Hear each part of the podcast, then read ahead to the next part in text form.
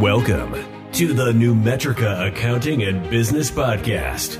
If your small business needs a hero, you are in the right place. This podcast is designed to help small businesses and startups run better, faster, smarter, and easier. Heroes don't show up to be heroes, they show up when saving is needed.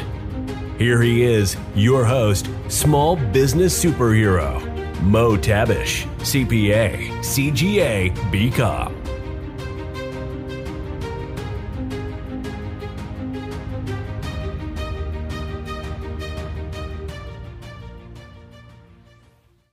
Hi, this is Mo Tabesh from uh, Numetrica City Inc. Um, today I'm going to talk about HST. Um, there's, I guess, there's a lot of entrepreneurs that have questions on HST. Um, it's confusing to them. Um, they neglect them, or, or I mean, they don't understand. Not that they neglect them, they just don't understand.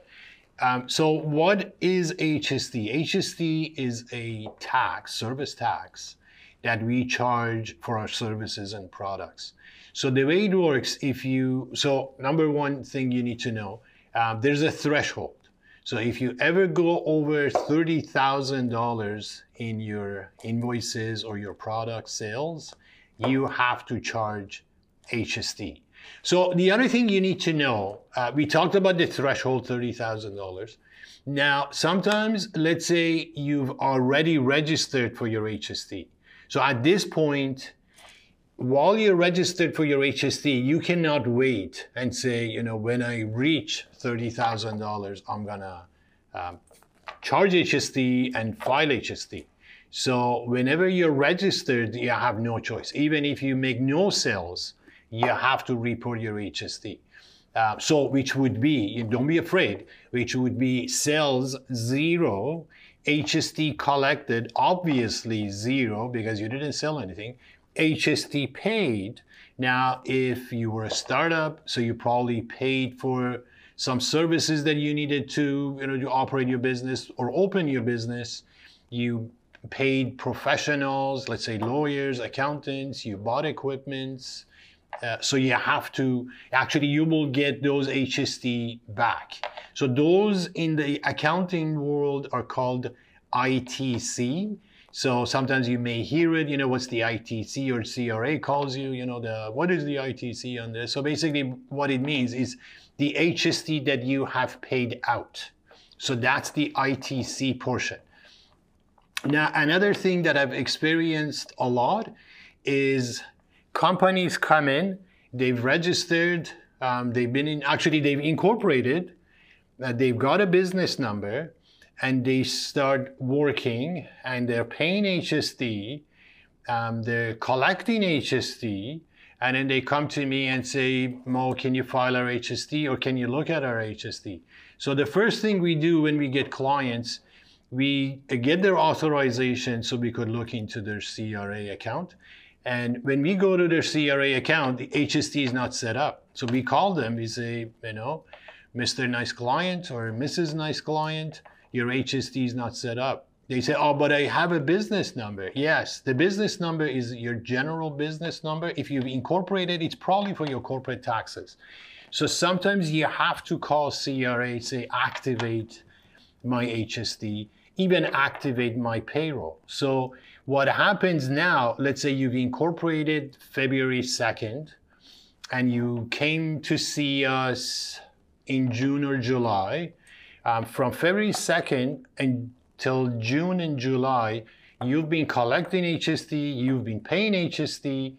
So you come to me says, okay, oh, actually, you know, we paid a lot of HST. Um, can you file it for us? We're going to get a huge refund. So we would have a bad news for you. We would say, well, no, because you have not set up your HST.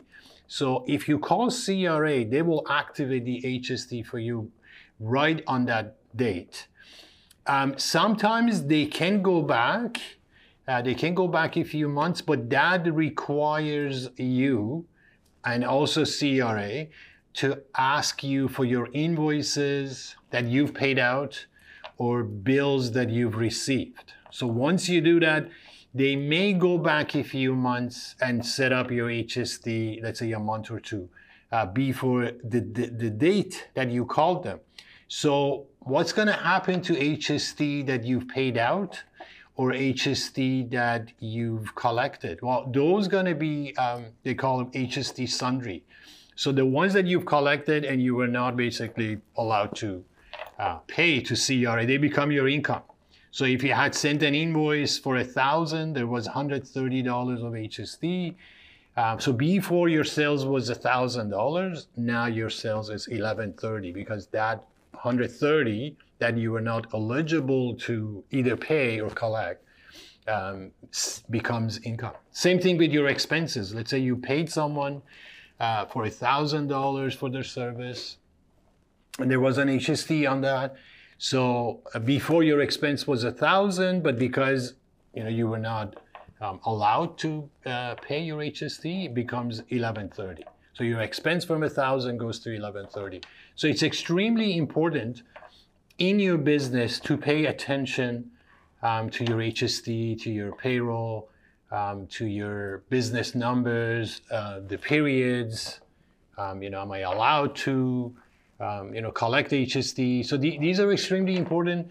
Unfortunately, we see these um, after clients come to us, ask for our help, and then we look into their account, and we see that uh, you know it's not set up.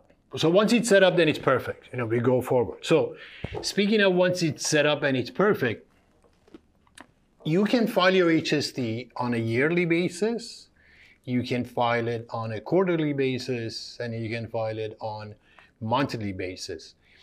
Uh, in my opinion, the best is to file it every quarter. I mean, we file HST every quarter for our firm too. The reason is, again, you don't want to wait for one year for sure, because if you owe CRA HST dollars or HST money and you wait for one year, that number becomes huge. So let's say, you know, at the end of a year, you have to pay 30 grand. And a lot of, most businesses are not good with their cash flow. So if you haven't put, including myself, if you haven't put that money aside, it's just a habit.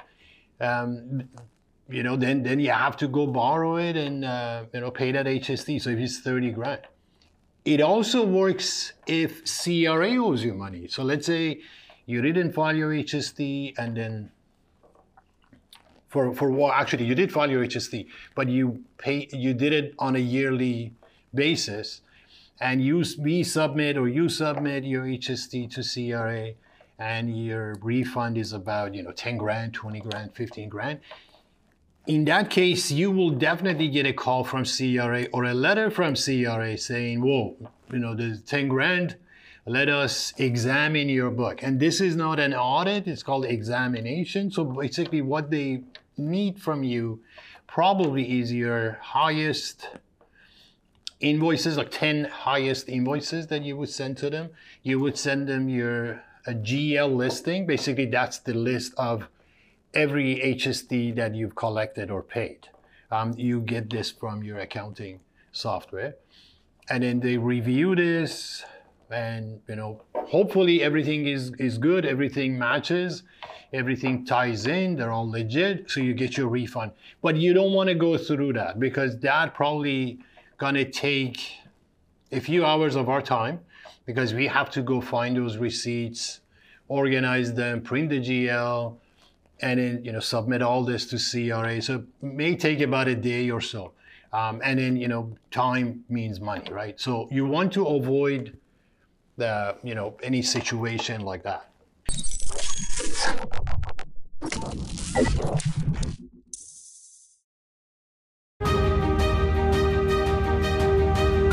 Thanks for listening to this episode of the Numetrica Accounting and Business Podcast with small business superhero Mo Tabish.